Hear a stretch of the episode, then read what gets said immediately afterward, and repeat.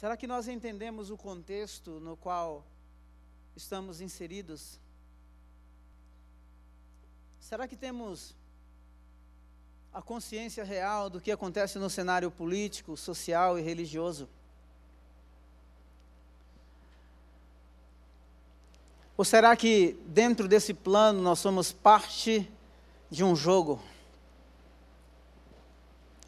Em que as ideologias, os planos econômicos, ou os nossos próprios desejos pessoais nos levam de um lado para o outro. E que de repente podemos chegar a um determinado ponto da vida que descobrimos que corremos atrás do vento. Corremos esse risco. Foi isso que o Salomão, depois de uma longa jornada na vida, ele descobriu que o temor ao Senhor é o princípio de toda de toda a sabedoria. Eu não quero que você entenda que eu sou contra o planejamento é, planejar a vida, planejar o futuro, não é? Podemos planejar algumas coisas, mas pode ser que os, os nossos planos, em determinado momento da vida, da nossa história de vida, eles se virem contra nós mesmos. E de repente a gente para numa situação, num contexto em que nós não sabemos como, como lidar com tais, com tais situações.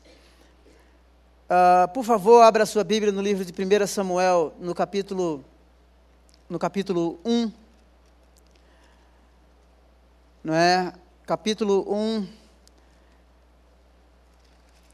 E mantenha aberta, por gentileza. Mas eu gostaria de ler um verso em Juízes, no capítulo 21, verso 25. Mas, por favor, deixe aí no livro de 1 Samuel. Juízes 21, 25 diz assim: Naquela época não havia rei em Israel, e cada um fazia o que lhe parecia certo. Naquele tempo não havia rei em Israel e cada um fazia o que lhe parecia certo. Não é? O que me parece que o contexto aqui é um contexto um tanto relativista, parece que as pessoas não tinham parâmetros não é? Ou seja, cada um tinha o seu próprio estilo de vida, o cada um vivia e fazia conforme queria e desejava. Não temos como ler esse verso ou ler o livro de Juízes desconectado do livro de Samuel. Porque Samuel é uma figura que surge no cenário histórico e que desempenha algumas funções como profeta, rei e sacerdote. Então ele marca o período de transição, não é?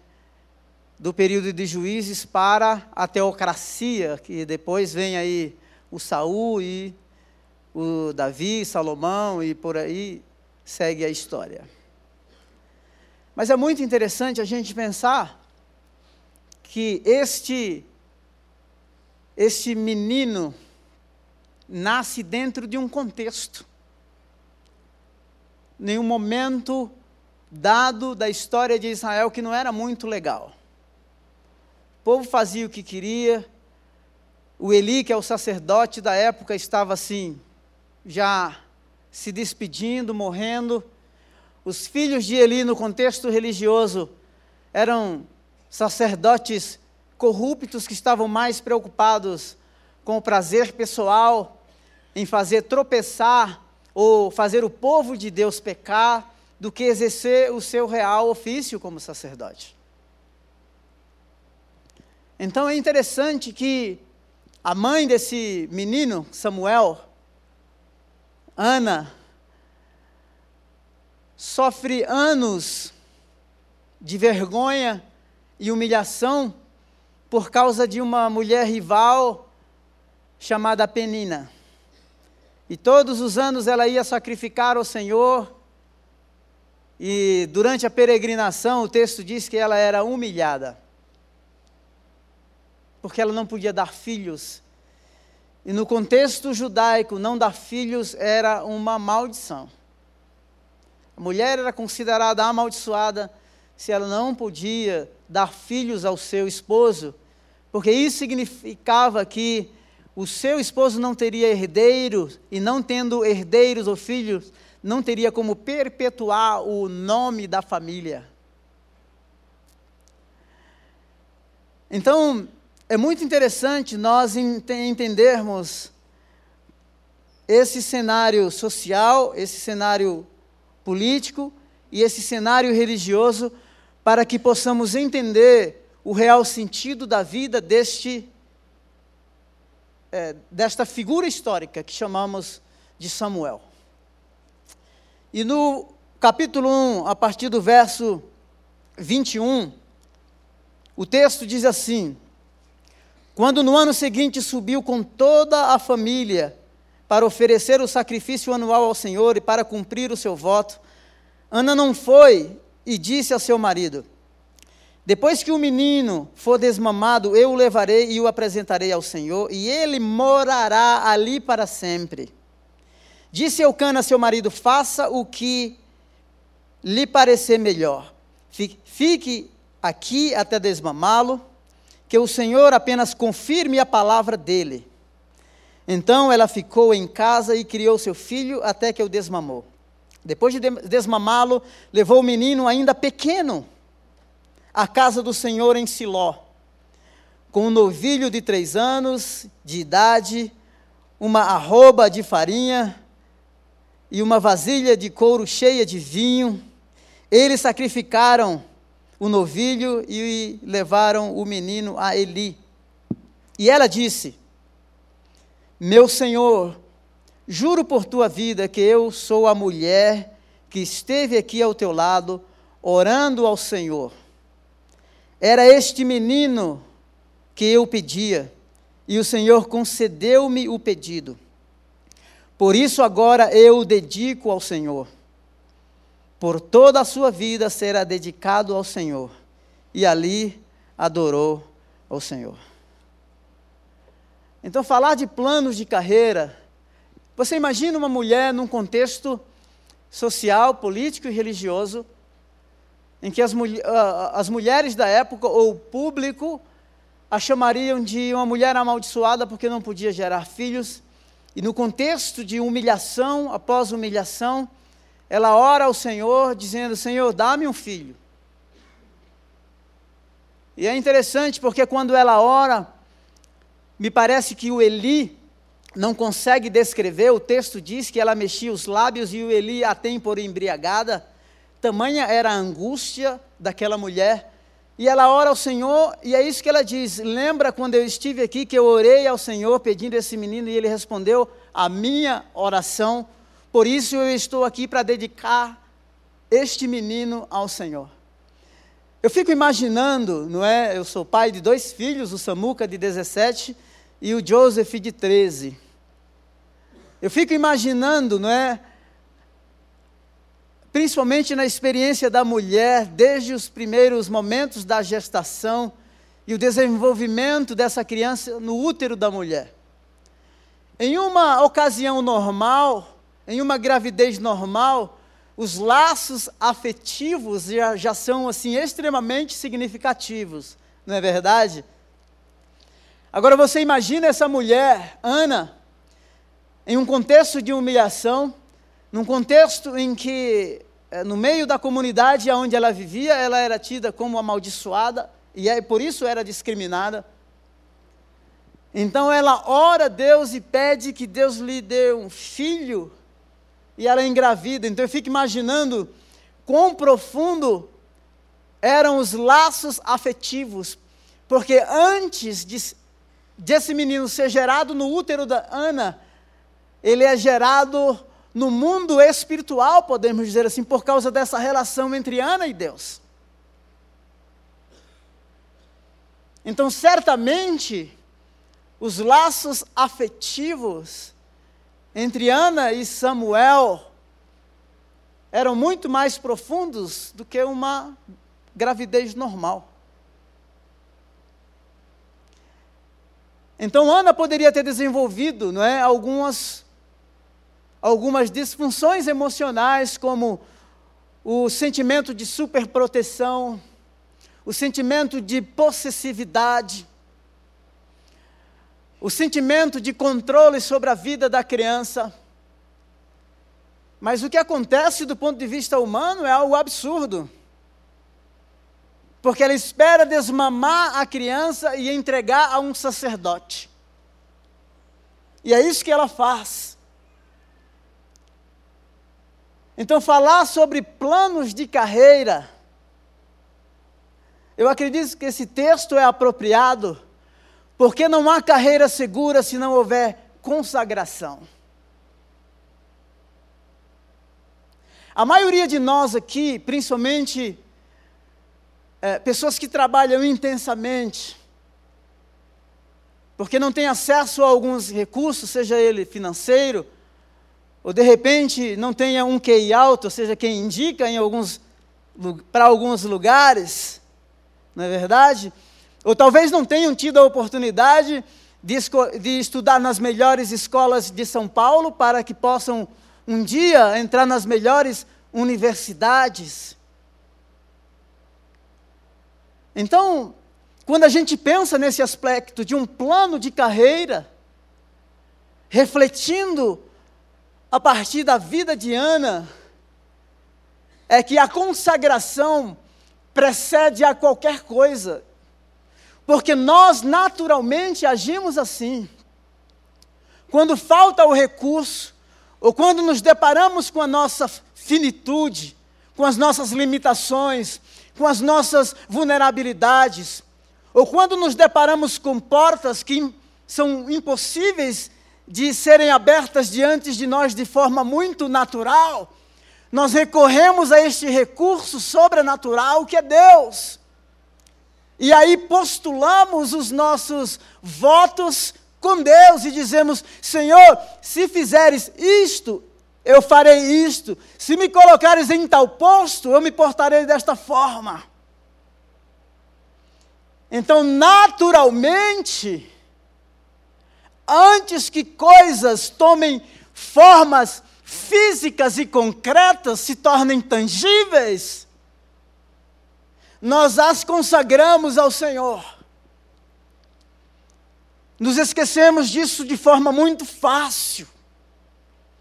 Por exemplo, o rei de Israel, Davi, ele manda para o Joabe, o seu general, fala assim: ah, faz o censo, quero saber quantos soldados nós temos. Simplesmente para medir se os inimigos que ele derrotou foi pela força do, do, do braço dos seus soldados ou se o Senhor estava com ele. A maioria de nós fazemos assim. Andamos a pé por muitos lugares Comemos sanduíches de pão com banana ou mortadela. Aí, de repente, quando chegam os determinados momentos, me parece que nós anulamos parte dessa história de vida, porque agora moramos em um palacete, ou andamos em carros sofisticados, ou nos movemos né, dentro da estratificação social do nosso país, saímos de classes, né, subimos, melhoramos.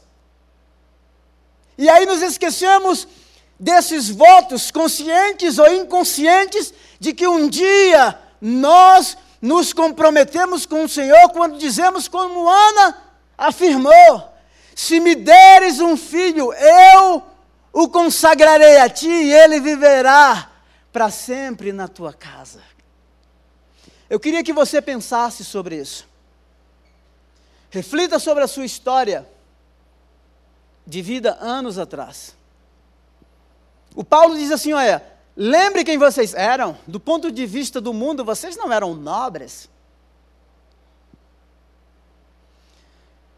Eu conheci a história de um homem, frequenta essa igreja, se tornou um cara rico. Mas ele falou que quando saiu de casa, disse para o pai dele assim: Pai, eu estou indo para São Paulo estudar. O pai dele falou assim: Se você sair de São Paulo para estudar, você não volte nunca mais. Ele veio, esse cara dormia em ônibus, a princípio.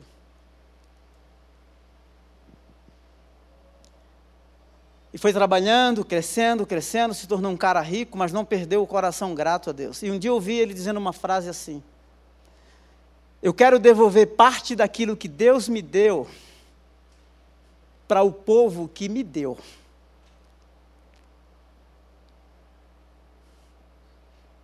E o cara tem devolvido de forma generosa e abundante. Nós, muitas pessoas anulam a história passada.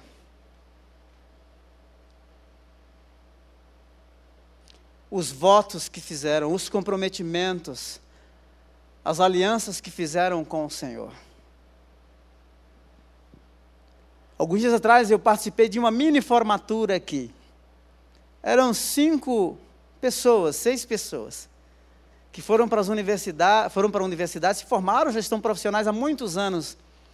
Mas deixe-me dizer uma coisa, uma das frases que elas falaram assim, olha, já, já estou no mercado há muitos anos e já me formei há muitos anos, já me formei há muitos anos atrás.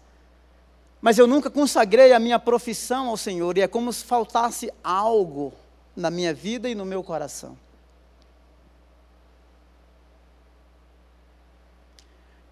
Para quem realmente você vive?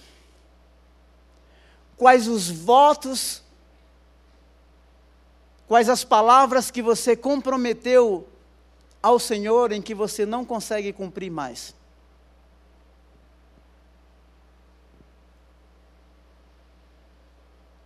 Nesses momentos, nessas fases, parece que somos muito crentes, somos muito espirituais.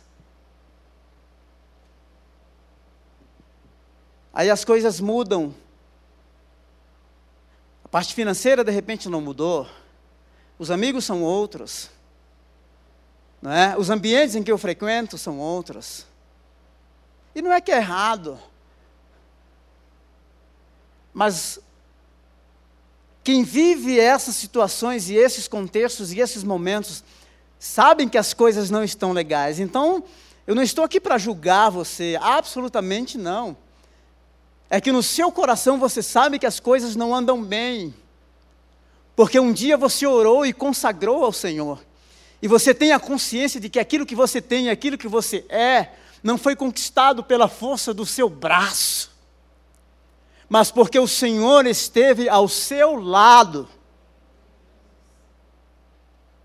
Então, a minha reflexão nessa noite é simplesmente dizer assim: olha, vamos refletir sobre a história passada. As palavras que empenhamos, quão dependente nós éramos de Deus. O útero jamais poderia ter gerado. Resposta humana, jamais. Mas tudo que tenho e tudo que sou, tenho e sou por causa de uma resposta e de uma ação sobrenatural. Então eu quero que você reflita sobre esse tempo, sobre essa história, onde o nosso relacionamento com Deus era muito mais profundo.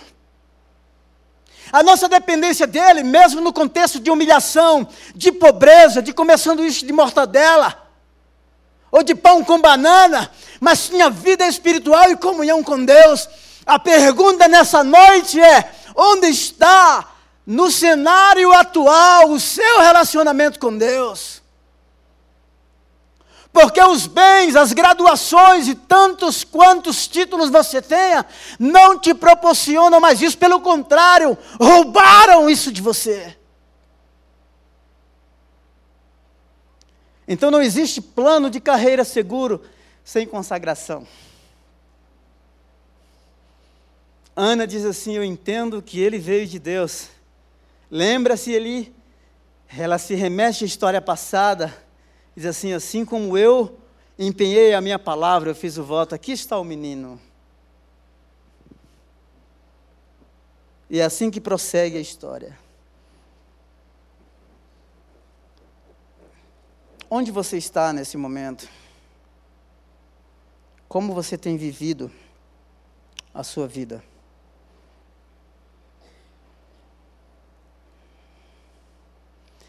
Uma outra coisa muito interessante que percebemos assim, é que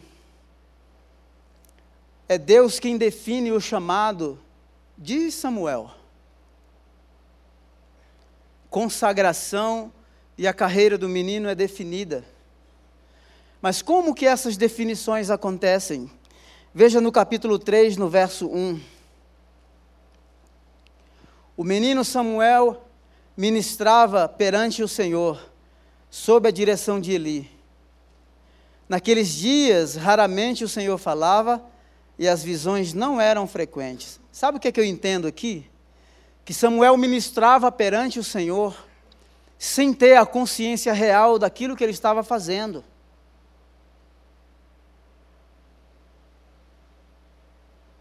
As palavras do Senhor, o texto diz, verso 1, eram raras. As visões eram raras. Olha o contexto religioso. Mas ele estava lá ministrando. Sem ter consciência real das coisas. Porque era ainda um adolescente. Mas estava no lugar certo. Estava se expondo ao contexto onde havia a vida dele, a vocação dele tinha um real sentido. Porque o sacerdócio estava falido. É interessante que quando você ler os versos seguintes, o texto diz que a visão de Eli, a visão natural, estava desaparecendo. É como se uma luz estivesse sendo baixada ou sendo apagada e outra luz nascendo. É Deus tirando Eli do contexto e inserindo um menino que ministra ao templo no contexto em que as palavras de Deus, as visões e as revelações eram raras. E é interessante porque ele está no templo e alta hora da madrugada uma voz ecoa naquele lugar, chamando Samuel por várias vezes. E por várias vezes ele se dirige a Eli. Não é assim? Eu acho isso aqui lindo demais. Fantástico. Porque é um menino que ministra no templo sem ter noção profunda das coisas. É um menino que está inserido e desenvolvendo o seu chamado, a sua vocação em um contexto em que a vida dele tem um sentido pleno, mas me parece que ele ainda não consegue responder à altura às demandas, não é, que lhe serão impostas no futuro próximo. E pior ainda, é um menino sem maturidade espiritual que confunde a voz do Deus dos deuses, do Senhor dos senhores, com a voz de um sacerdote, cuja visão já não funciona direito, que não conseguia repreender os filhos. Veja quanta confusão. Veja quantas improbabilidades.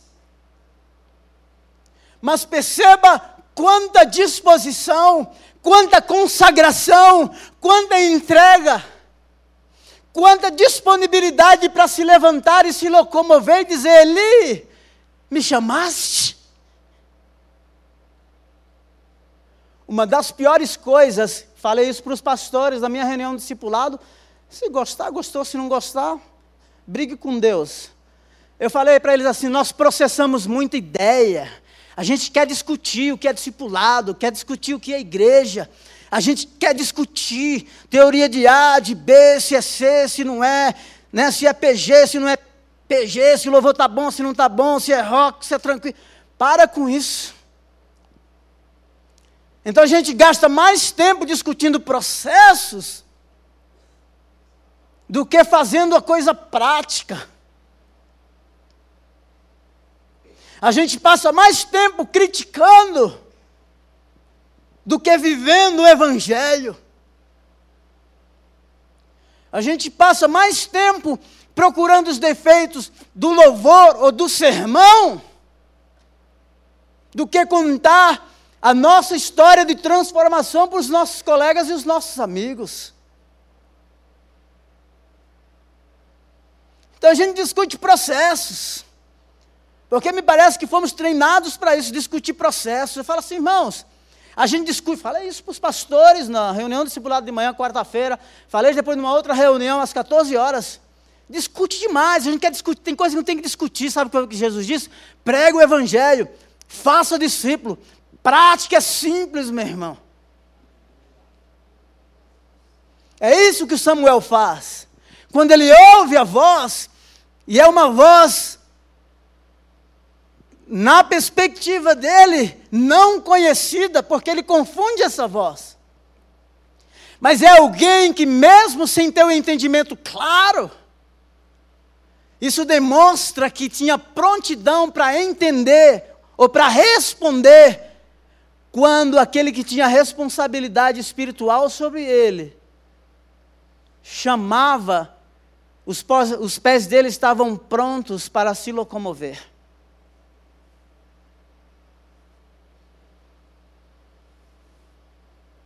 Então, vamos fazer um acordo aqui nessa noite? Vamos discutir menos. Vamos nos submeter mais? Vamos obedecer mais?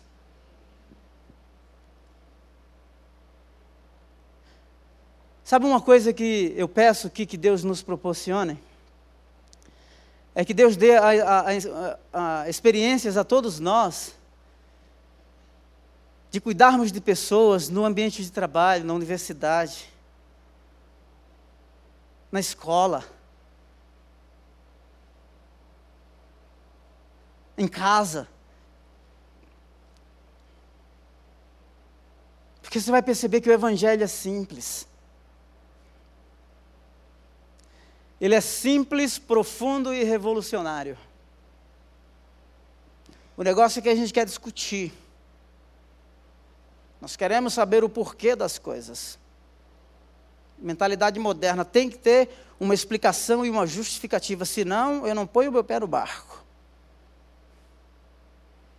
Sabe qual é o barco da segurança? É o barco da consagração, é o barco da entrega e da dependência de Deus. Porque nenhum de nós aqui estamos, do ponto de vista humano, seguros. Do ponto de vista de Deus, sim. Deixa o negócio chacoalhar. Estamos com Ele e Ele está conosco, porque é o Emmanuel, é Deus conosco. Com todo o respeito pelo presidente, não é? Jair Messias Bolsonaro, mas quem disse que estaria conosco todos os dias até a consumação dos séculos não foi presidente nenhum, foi Jesus. E sabe o que é que os discípulos dizem em Atos capítulo 1? Diz assim, ó, nós não podemos deixar daquilo que temos visto e ouvido. Eu já experimentei, é isso que eu quero. Essa experiência, essa, essa experiência é, espiritual, transformadora, profunda e revolucionária que tocou a minha vida, que transformou a minha vida e é contagiante, quer contagiar o ambiente onde eu estou. Mas às vezes é preferível discutir, porque a discussão pode ser uma fuga. A discussão fica simplesmente no campo das ideias. Sabe por quê? Porque as experiências práticas é realmente cuidar, é tirar carrapicho. Alguns dias atrás, segunda-feira à noite, dia de folga, recebi uma ligação. Pastor, vem aqui que tem um problema grave aqui. Uma pessoa teve um surto de uma hora para outra. Situação de extrema vulnerabilidade. Quando eu cheguei, quanta compaixão daquela pessoa. Imagine só se eu começasse a especular. Eu não sou médico, né? Tem médicos aqui. Sou pastor, fui lá, tentei ajudar, depois chegou o pai. Então a gente tem, nós precisamos ter essa experiência de viver o Evangelho de forma prática.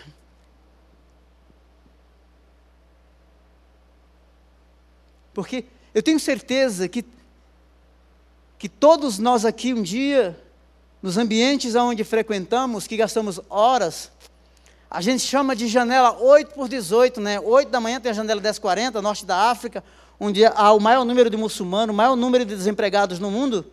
A janela 8 por 18 é a janela da carga horária de trabalho por dia, 8 da manhã, 18 da tarde. Alguns, né, São Paulo é uma cidade que acorda mais cedo. Mas pensa, quantas experiências Deus pode me dar.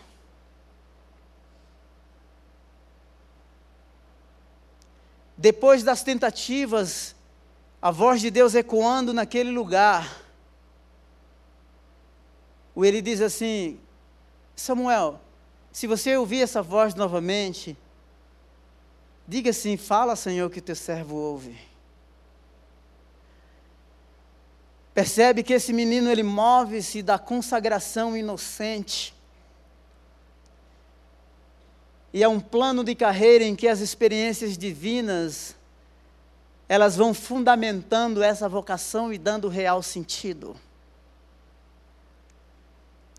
Nós precisamos trazer Deus para o cenário do nosso chamado, para o cenário da nossa vocação, para o cenário da nossa profissão, para o cenário do ambiente de trabalho, para o cenário da empresa, para o cenário da família. Porque todos nós temos consciência de que um dia ele foi parte. Mas o mar bravio passou, as tempestades se foram, e na época da bonança, me parece que nós nos esquecemos. Então precisamos trazer Deus para esse cenário.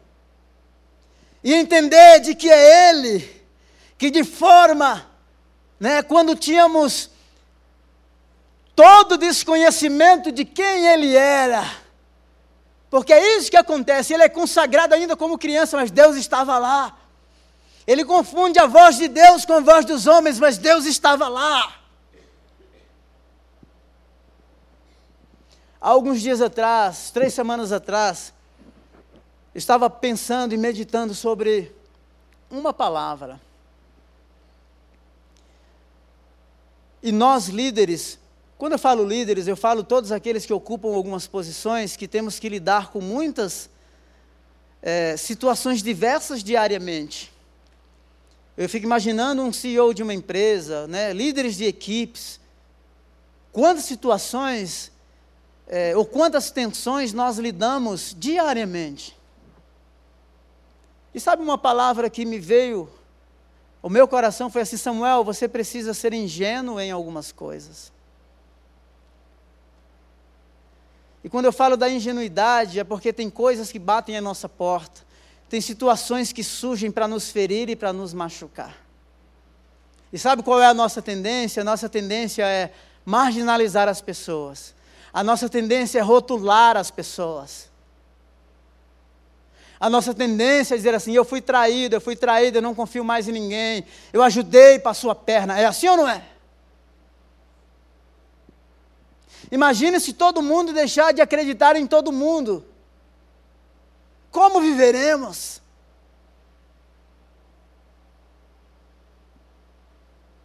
Quando eu falo de ser ingênuo, não é uma ingenuidade em que você é um bobo e as pessoas vão brincar com você.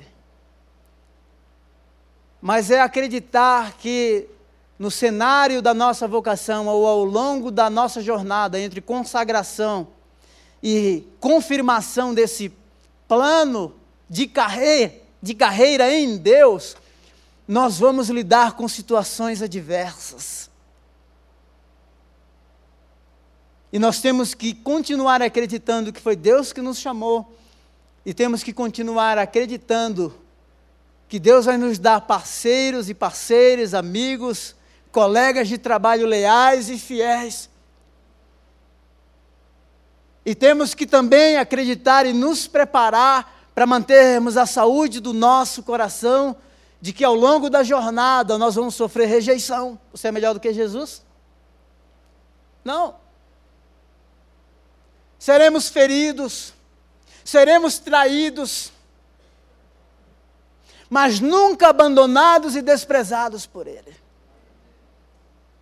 O meu apelo para você nesta noite é: eu quero trazer à memória aquilo que me dá esperança. E o que me dá esperança é de que um dia eu saí do meio do nada, e que foi Ele que deu sentido à minha vida, e que Ele foi e é o fundamento real de tudo. E é Ele quem tem consolidado essa paixão e essa vocação. Por isso estamos aqui. Ainda que doentes, estamos em pé. Ainda que doentes espirituais, continuamos sonhando. Ainda que, ainda que saibamos e tenhamos consciência que estamos no contexto errado e equivocado, mas há esperança para nós, porque Ele está vivo e Ele reina. Glória a Deus. Louvado seja o nome do Senhor. Ele firma a nossa carreira, a nossa vocação. No verso 19 do capítulo 3, diz assim: verso 19 em diante, olha só. Enquanto Samuel crescia, o Senhor estava com ele e fazia com que todas as suas palavras se cumprissem. Percebe a mudança no cenário? Enquanto Samuel crescia, o Senhor estava com ele. E todas as palavras que ele proferia, todas as palavras se cumpriam. Mas esse cara, alguns anos atrás, ele não conhecia a voz do Senhor. Este cara, alguns anos atrás, ele confundiu a voz de Deus com a voz dos homens. Percebe o crescimento? percebe o amadurecimento, percebe o alinhamento entre o ouvido de Samuel e a voz de Deus. As minhas ovelhas conhecem a minha voz e eu as conheço.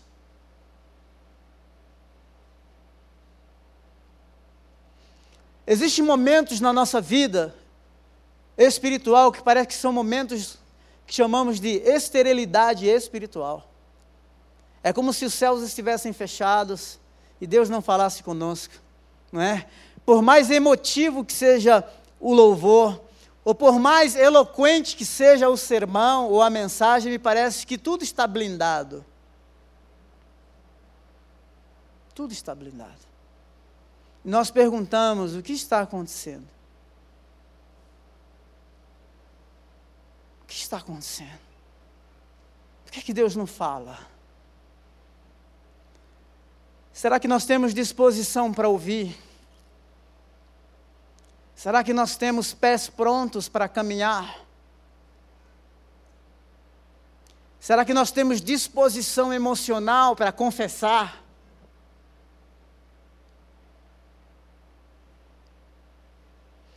Eu fico maravilhado como que alguém que desconhece a voz de Deus,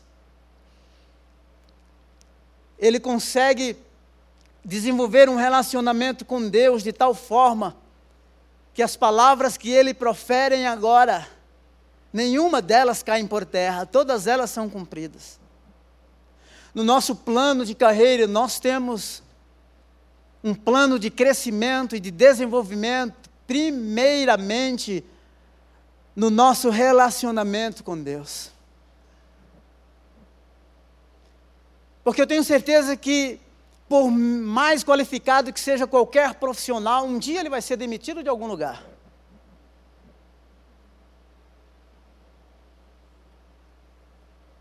Um dia vai. Coisas inesperadas em dados momentos vai bater a nossa porta. E o chão desaparece. Os amigos se vão. Entre aspas.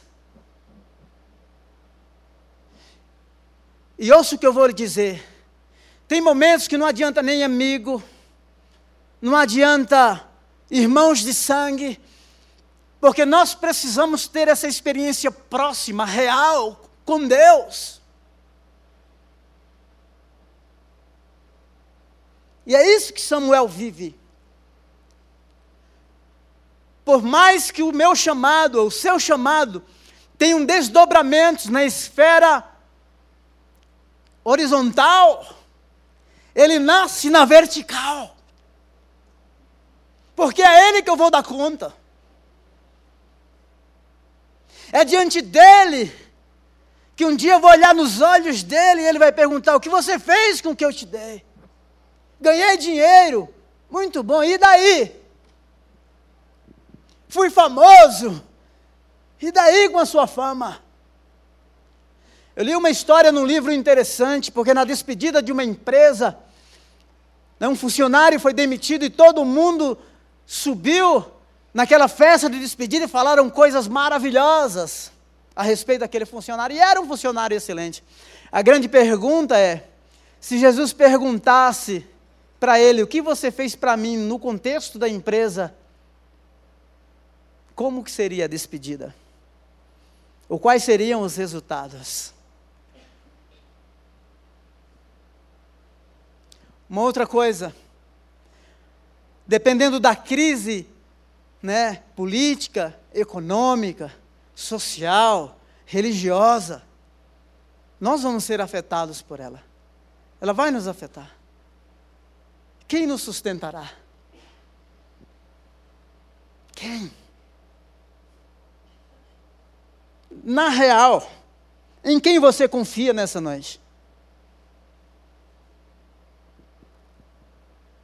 Qual é o seu segmento político? Onde está o seu coração? Esquerda, direita, centrão, não é? Essa é a falácia agora, ninguém fala mais de centrão, porque centrão é o que? É neutro, é nada, está em cima do muro. É melhor ser servo, que experimentou a revolução do reino, que um dia foi consagrado, que essa vocação foi consolidada, e porque ela foi consolidada em Deus, porque Deus está no cenário da nossa vocação, e não importa quantas crises sociais, econômicas, políticas e religiosas surjam no Brasil e no mundo, Deus permanece o mesmo, porque Ele disse: Eu sou o Senhor e não mudo.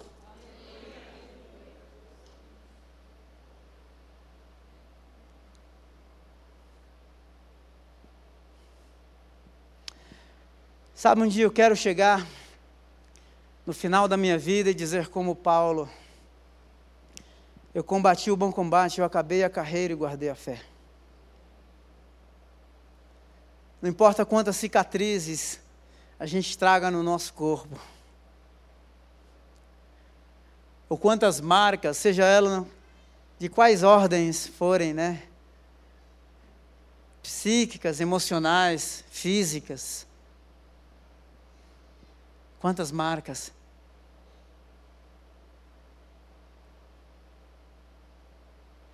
Talvez você esteja aqui, você esteja adoecido ou esteja adoecendo. Deixa me dizer uma coisa para você. É hora de recomeçar. Recomeçar do zero, não é? É voltar ao primeiro amor é lembrar-se de onde caiu e praticar as primeiras obras. Aquele que se chega a Ele, de maneira nenhuma Ele lança fora.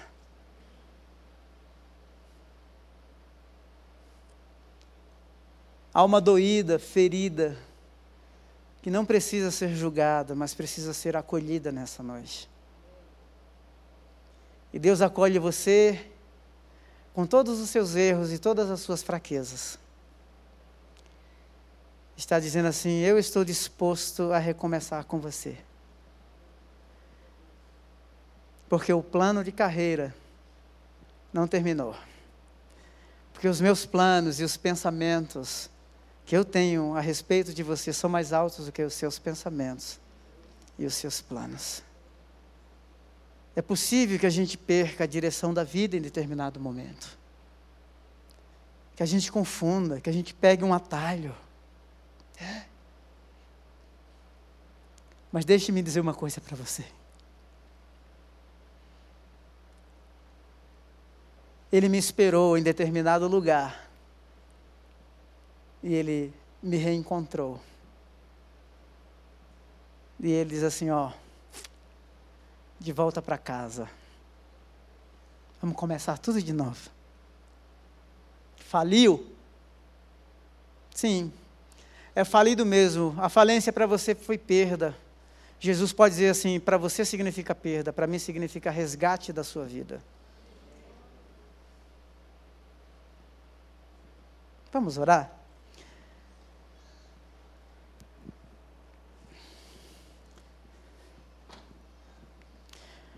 Se Deus falou ao seu coração enquanto eu ministrava, foi uma palavra específica para você, você pode sair do seu lugar e vir aqui à frente? Quero orar por você.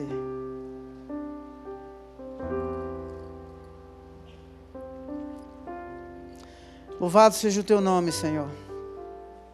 Louvado seja o teu nome, Senhor. Louvado seja o teu nome, Senhor. Bendito seja o Senhor. Como a costa suspira pelas correntes das águas, que assim suspire a nossa alma por ti, Senhor, nessa noite. Você pode falar um pouquinho com Ele? Você quer derramar essa lágrima retida, esse choro atravessado? Oh Deus, Deus, vem com o teu bálsamo, Senhor. Cura, cura, Senhor. Cura, Senhor. Cura, Senhor. Oh, em nome de Jesus. Em nome de Jesus. Em nome de Jesus. Espírito de Deus. Espírito Santo. Esta noite é noite de consagração. É noite de rendição. Convidamos o Senhor ao cenário da nossa vocação. Queremos sonhar de novo, amar de novo. Oh! Aleluia! Em nome de Jesus. Em nome de Jesus. Em nome de Jesus. Sim, Senhor. A conta está negativa.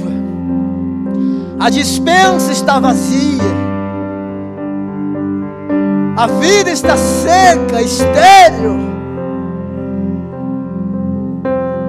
Derrama as águas do Espírito, Senhor. Águas do Espírito para regar essa terra, regar essa terra, regar essa terra, vida plena e abundante, dependente de Ti, vida plena e abundante, consagrada a Ti. Oh, multiplica os pães e os peixes. Sim, Senhor, vida saciada em Ti, consagrada a Ti entregue ao Senhor. Que os teus planos, que os teus planos agora, Senhor,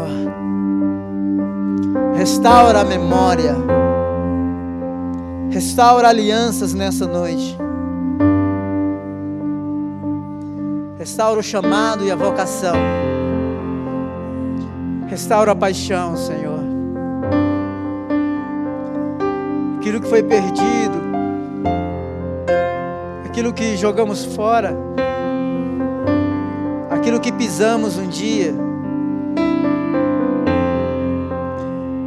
Dizemos como aquele pródigo: Levantar-me-ei, irei ter, irei ter com o meu Pai. Pai, eu pequei contra os céus e contra ti. Já não sou digno nem digno de ser chamado teu filho e filha. Restitui-me como um dos teus jornaleiros. Senhor, troca as vestes nesta noite.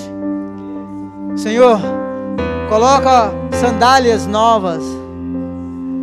Senhor, tiro, coloca o anel no dedo. Senhor, que haja júbilo, festa. Porque aqueles que estavam perdidos no campo da vocação foram achados, foram reencontrados pelo teu amor. Em nome de Jesus.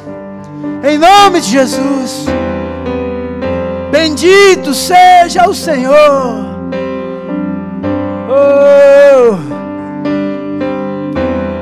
Bendito seja o Senhor. Eu abençoo o seu coração nessa noite. Eu abençoo a tua profissão, eu abençoo a tua casa. Eu abençoo o trabalho das tuas mãos.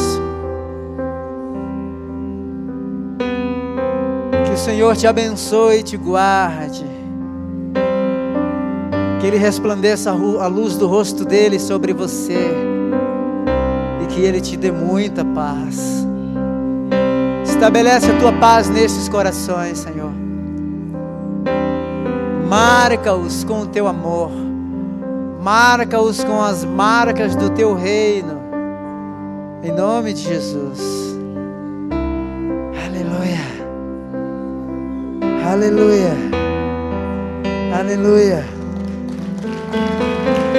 Glória a Deus.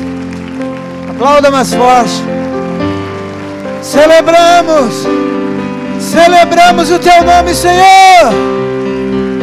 Aleluia. Aleluia! Bendito seja o nome do Senhor. Bendito seja o nome do Senhor. Tenha uma semana abençoada, viu? Tenha uma semana abençoada em nome de Jesus. Dê um abraço aí, pelo menos umas três pessoas, né? Deus abençoe vocês. Aleluia.